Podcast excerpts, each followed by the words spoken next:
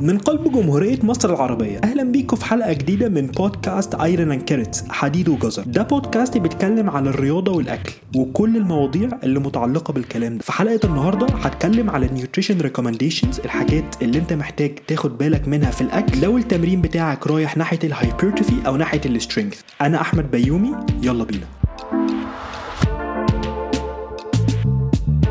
في 2019 شركة ليجو بتاعة اللعب عملت استطلاع رأي مع عدد من الأطفال. السؤال كان إيه أكتر شغلانة نفسك تشتغلها لما تكبر؟ وأكتر حاجة كان الأطفال نفسهم يشتغلوها؟ YouTuber. خمس عشر سنين فاتوا الكلمة دي أصلا ما كانتش موجودة. مفيش حاجة أصلا كان اسمها YouTuber. ودلوقتي دي من أكتر الشغلانات أو الوظائف اللي الناس بتفكر إنها عايزة تشتغلها. وعشان أنت مش محتاج غير تليفون بكاميرا وتبدأ تشتغل الشغلانة دي فمنطقي إن إحنا نلاقي تنافس فيها كبير قوي. ومن ضمن الحاجات اللي بتتعمل ال clickbait titles العناوين اللي تحت قائمة شاهد قبل الحذف. لأن أهم حاجة دلوقتي ال clicks وال views وال likes في أكتوبر 2021 في ويب site اسمه Eat This Not That بعد نزل article العنوان بتاعه كان The Number One Worst Drink for Men أسوأ مشروب الرجالة ممكن يشربوه. الملخص بتاع ال article ده كان إن كان في دراسة اتعملت على عدد من الشباب عدد من الرجالة والنتيجة كانت إن الناس اللي كانت بتشرب مشروبات فيها سكر زي الكوك والبيبسي والحاجات دي كان عندها ضعف في القدرة على الإنجاب. الفكرة لو أنت خدت ثلاث دقايق ثلاث دقايق بالظبط ودخلت قريت الصفحة الأولى من الدراسة دي هتلاقي ساعتها مكتوب تحت إن فعلا كان في ترابط بين المشروبات اللي فيها سكر دي وضعف القدرة على الإنجاب ولكن وده كلام ال researchers إن الترابط ده مش معناه السببية correlation is not causation. ودي واحدة من أهم أصلا القواعد في العالم بتاع ال research إن مش عشان حاجتين بيحصلوا مع بعض ده معناها إن هما بيسببوا بعض. والقصة بتاعت ال clickbait title دي بس ما بتقفش هنا دي موجودة في كل حاجة. يعني أنت بتشوفها في عناوين زي هو إيه اللي أهم؟ ال diet ولا ال exercise. وحاجات تانية زي 80% من النتيجة اللي بتحصل لك في الجيم بتبقى جاية من عن طريق ال diet مش التمرين. للأسف في معظم الوقت الكلام ده مش بيكون صح. بس إحنا برضو ممكن ناخد حاجة إيجابية من ال 80 20 إن فعلا في حاجات ممكن يكون ليها تأثير أكتر من حاجات تانية وده ساعات بيكون واضح جدا في ال nutrition أنت النهارده لو بتفكر في الأكل عشان التمرين بتاعك أول حاجة هتفكر فيها هو أنت بتاكل calories مناسبة أو كفاية للتمرين بتاعك أو للنتيجة اللي أنت عايزها ولا لا؟ يعني انت دلوقتي لو نفسك تنزل في الوزن عندك مناسبة مهم ليك إن شكلك يبقى حلو يوميها؟ ممكن تكون بتجهز نفسك مثلا للصيف اللي جاي؟ أو حتى نفسك إن أنت تلعب bodybuilding أو physique وتقف على مسرح؟ ساعتها إن أنت تعمل caloric deficit دي من أهم ومن أول الحاجات اللي أنت تفكر فيها. من الناحية الثانية لو ال training performance والأداء بتاعك في التمرين من أولوياتك يبقى ساعتها إن أنت تاكل في ال maintenance أو حتى surplus ممكن يكون من الحاجات المناسبة جدا. ولو أنت عايز تحسب ال calories اللي جسمك محتاجها طريقة سريعة جدا هتجيب وزن جسمك بالكيلو وتضربه في 20 وبعديها تضربه في ال activity level وساعتها هيطلع لك رقم. الرقم ده هيكون تقريبي فهو رقم مش هيكون صح 100% خالص بس هو ممكن يديك انت المفروض تاكل تقريبا قد إيه. ولو انت عايز تكون أدق في الحتة دي ممكن تستخدم أي calculator من website انت واثق فيه وساعتها الموضوع ممكن يكون أقرب شوية لل calories الحقيقية. هسيب كمان link في ال description لل website اللي أنا عاده بستخدمه للموضوع ده. الخطوة الثانية اللي هتفكر فيها بعد ال calories كمية البروتين اللي انت بتاكلها. البروتين مهم عشان حاجتين. الحاجة الأولى إن البروتين لما بيتكسر في الجسم وبيتحول ل amino acids الجسم بيستخدم ال amino acids كمواد خام عشان يبني منها العضلات. طبعا دي من الحاجات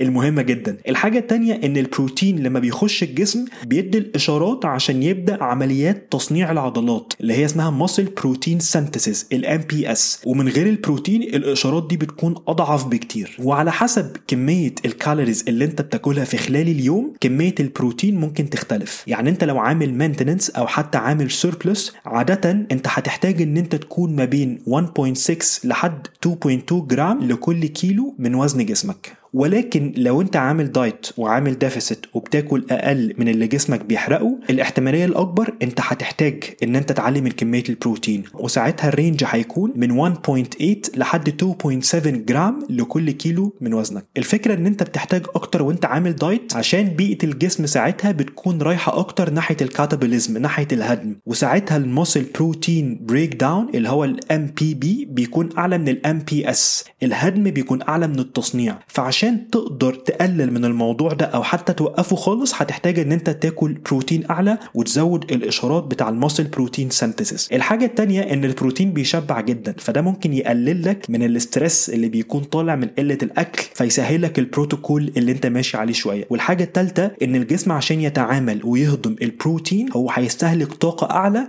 من اللي بيستهلكها لما بيهضم ويتعامل مع ال carbs وال fats فكده الموضوع هيكون جاي معاك بفايدة إن جسمك هيكون بيستهلك طاقة أكتر مجرد بس إن نسبة البروتين في ال diet زادت. الخطوة اللي بعديها إن أنت هتفكر في كمية ال fats اللي بتخش جسمك. وبصراحة مفيش اختلافات قوي ايا كان نوع الرياضة اللي أنت بتعملها. أنت هتحتاج جرام لكل كيلو عشان الدهون ليها دور مباشر في تصنيع ال hormones والوظائف الحيوية للجسم. بس طبعا الرقم ده اللي هو الجرام لكل كيلو ممكن يزيد أو يقل على حسب ال diet بتاعك كمية ال calories بتاعتك. فلو أنت أصلا عامل deficit ومقلل أكلك ممكن الرقم ده طبعا يقل. بس المهم إن أنت ما تقلش عن 0.5 جرام لكل كيلو عشان أنت مش عايز تأثر بأي شكل سلبي على تصنيع الهرمونات. ودي حاجة من الحاجات اللي بتكون واضحة جدا لما حد بيقلل كمية الدهون في ال diet بتاعه إن معدلات هرمون التستوستيرون في الجسم بتبدأ تقل. فيعني ما تاخدش ال risk اتأكد بس إن أنت بتاكل دهون كفاية. الخطوة الرابعة والأخيرة إن أنت هتشوف ال carbs اللي جسمك محتاجها في خلال اليوم. ودي أكتر حاجة هتفرق على حسب الرياضة اللي أنت بتلعبها. يعني لو الرياضة بتاعتك ال volume بتاع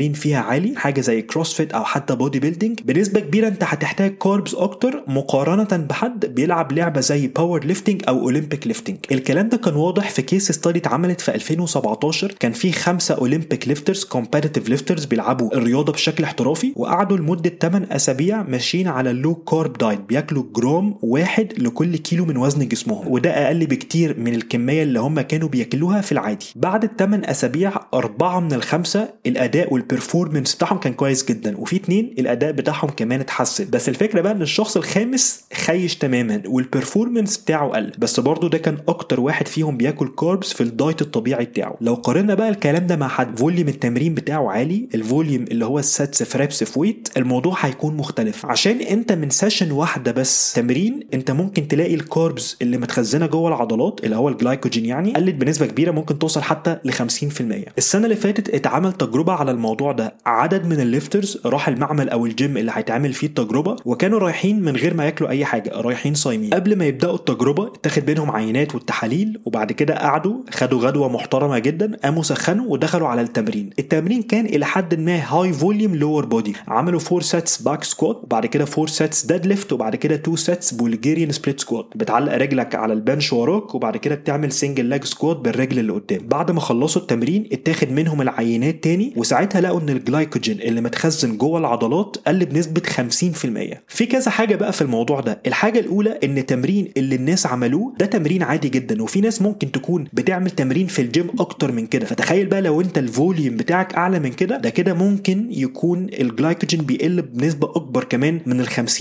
الحاجة الثانية إن واحدة من الطرق الأساسية اللي الجسم بيستخدمها عشان يطلع طاقة energy جوه التمرين إن هو بيكسر الجلايكوجين جوه العضلات. فلو كمية الجلايكوجين قليلة طبعا ده ممكن يأثر بشكل سلبي على التمرين. وحاجة كمان إن ده ممكن يأثر على الكالسيوم جوه العضل. أنت النهارده عشان تحرك أي عضلة في جسمك بتبعت إشارات من مخك للعضلة اللي أنت عايز تحركها. يعني أنت بتحول chemical energy ل mechanical energy في خلال بقى الرحلة الطويلة جدا السريعة جدا دي الكالسيوم بيكون ليه دور مهم قوي لو الكالسيوم اتأثر عليه بشكل سلبي ده ممكن يأثر على قدرة العضلات إنها تنقبض. يعني هتأثر على ال contractility بتاعت ال muscle بدري يعني. الخلاصة بقى من الكلام ده كله اتأكد إن أنت بتاكل carbs بكمية كافية بالذات لو التمرين بتاعك ال volume فيه عالي. عادة أنت هتحتاج تكون ما بين من 3 جرام لحد 5 جرام لكل كيلو من وزن جسمك. بس طبعا الرقم ده ممكن يتغير اعتمادا على احتياجك الشخصي. الحاجة الأخيرة بقى قبل ما أخلص الجزء ده من الحلقة أنت ممكن بعد الكلام اللي أنت سمعته ده إن أنت تبدأ ت track الأكل بتاعك وتبدأ توزن وتحسب وتتأكد إن أنت بتاكل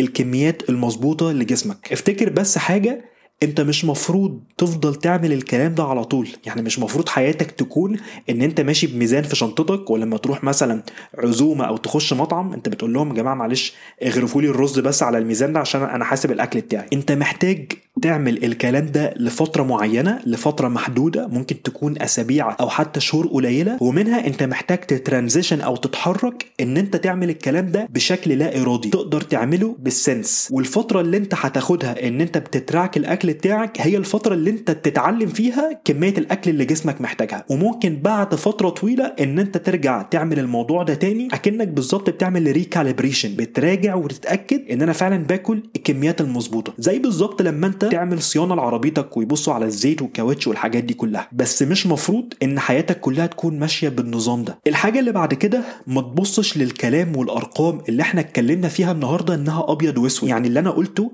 إن أقل رقم بتاع بروتين هيكون 1.6 جرام. مش عشان بقى انت النهارده كلت 1.4 يبقى انت بوظت كل حاجة وكل حاجة راحت خلاص. في الآخر إحنا بنتكلم على ranges بنتكلم على مدى انت محتاج ان انت تحاول ان انت تكون في ال optimal range في أحسن الأرقام اللي هي منها تقريبا بيطلع أحسن نتائج. بس عادي جدا إن في أيام بتبقى مش أحسن حاجة وأيام تانية انت بتقدر تعوض الكلام ده. فما تبصش للموضوع إن هو أبيض وأسود. وآخر حاجة وأعتقد دي أهم حاجة ما تنساش إن إحنا جوانا في ال mechanism اللي بيقيس كمية الأكل اللي الجسم محتاجها. الكلام ده اسمه الجوع والشبع. فالإشارات اللي الجسم بيديها لك لما يقول لك إن أنا جعان أنت محتاج تاخد بالك منها. عشان لو أنت خلصت ال calories بتاعتك بس الجسم عمال بيقول لك أنا جعان أنا جعان اعرف إن في حاجة أنت محتاج تاخد بالك منها. ممكن يكون أنت مقلل الأكل بتاعك قوي أو إن النهارده الحركة بتاعتك كانت أكتر من العادي فأنت محتاج إن أنت ت recalibrate أو تعيد النظر في كمية الأكل اللي بتخش جسمك. ولو قمت من الأكل لقيت إن أنت مش قادر تتنفس وبطنك مليانة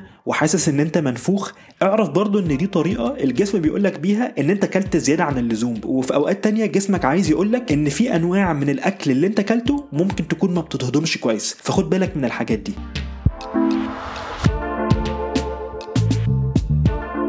في الجزء بتاع ال Q&A النهارده أول سؤال بسام سأله بسام كان بيسأل على هو إزاي الجسم بيعرف يبني العضلات؟ إزاي بيحصل ال growth أو النمو؟ بص يا كابتن بسام نظريا فكر في ثلاث حاجات. الحاجة الأولى فكر في ال protein turnover بعد كده ال muscle protein synthesis بعد كده ال muscle protein breakdown ال turnover معناها إن على طول بيحصل تقلبات في البروتين في الجسم فكل شوية البروتين بيتكسر وبروتين بيتبني. وفي نفس الوقت أنت عندك ال MPS وال MPB ال muscle protein synthesis وال muscle protein breakdown التصنيع والهدم. عشان النهارده الجسم يقدر يبني عضلات انت محتاج ان التصنيع يكون أكتر من الهدم. فال net balance بتاع الاثنين دول ان التصنيع هو اللي بيكسب. لو الجسم عرف يعمل كده ال hypertrophy أو النمو أو ال growth هيحصل على طول. الفكرة بقى ان عادة ال conditions أو البيئة المناسبة ال optimal للجسم عشان يحصل فيها القصة دي ان انت تكون بتاكل بروتين كويس ان انت تكون بتتمرن كفاية. والحاجة الثالثه ان ال calories اللي انت بتاكلها تكون كافية لجسمك عشان يقدر يحصل الكلام ده. السؤال الثاني سأله أحمد بكري. بكري كان بيسأل هل النهارده أنا ينفع أعمل diet؟ ال diet ده هيكون فيه junk food و processed food أكل مصنع و dessert حلويات. وفي نفس الوقت أقدر أخس لو أنا عرفت أظبط ال equation أو المعادلة بتاعة ال calories ولا لأ. في واحد على يوتيوب وعلى السوشيال ميديا اسمه جوردن سايت. هو fitness YouTuber عمل تجربة من كذا سنة على نفسه على القصة دي. قعد لمدة 30 يوم كل يوم بياكل ماكدونالدز. بس كان بياكل ماكدونالدز مرة واحدة بس في اليوم وبياكل سندوتش واحد بس من غير ال fries ومن غير الكوك. وبقية اليوم بياكل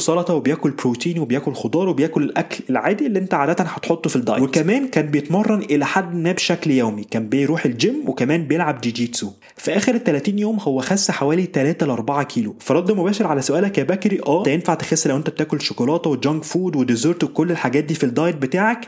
ولكن الموضوع هيكون أصعب بكتير. عشان أول حاجة الأكل ده rewarding جدا. الأكل ده مجزي ومغري جدا. فهيكون سهل عليك إن أنت ت exceed أو إن أنت تعدي ال calories بتاعتك لو بتاكل حاجة rewarding كده. بس لو بصيت من الناحية التانية لو انت عندك فراخ مشوية وتفاح وسلطة احتمالية إن انت تاكل لدرجة إن انت ت exceed إن انت تعدي احتياجك وتاكل حتى في surplus هتبقى احتمالية ممكن تكون أقل بكتير. والحاجة التانية إن أنواع الأكل دي عادة مش بتكون بتشبع كفاية فمش بتملى بطنك ال volume أو حجم الأكل مش بيكون كبير فساعتها برضو الموضوع ممكن يصعب ال diet بتاعك. فالخلاصة إن انت حاول تخلي معظم الأكل اللي في ال diet بتاعك رايح ناحية الأكل اللي مش مصنع واللي هو ما بين قوسين healthy بس في نفس الوقت لو أنت في مرة عايز تاكل junk food أو عايز تاكل حاجة حلوة طبعا ممكن تعمل كده.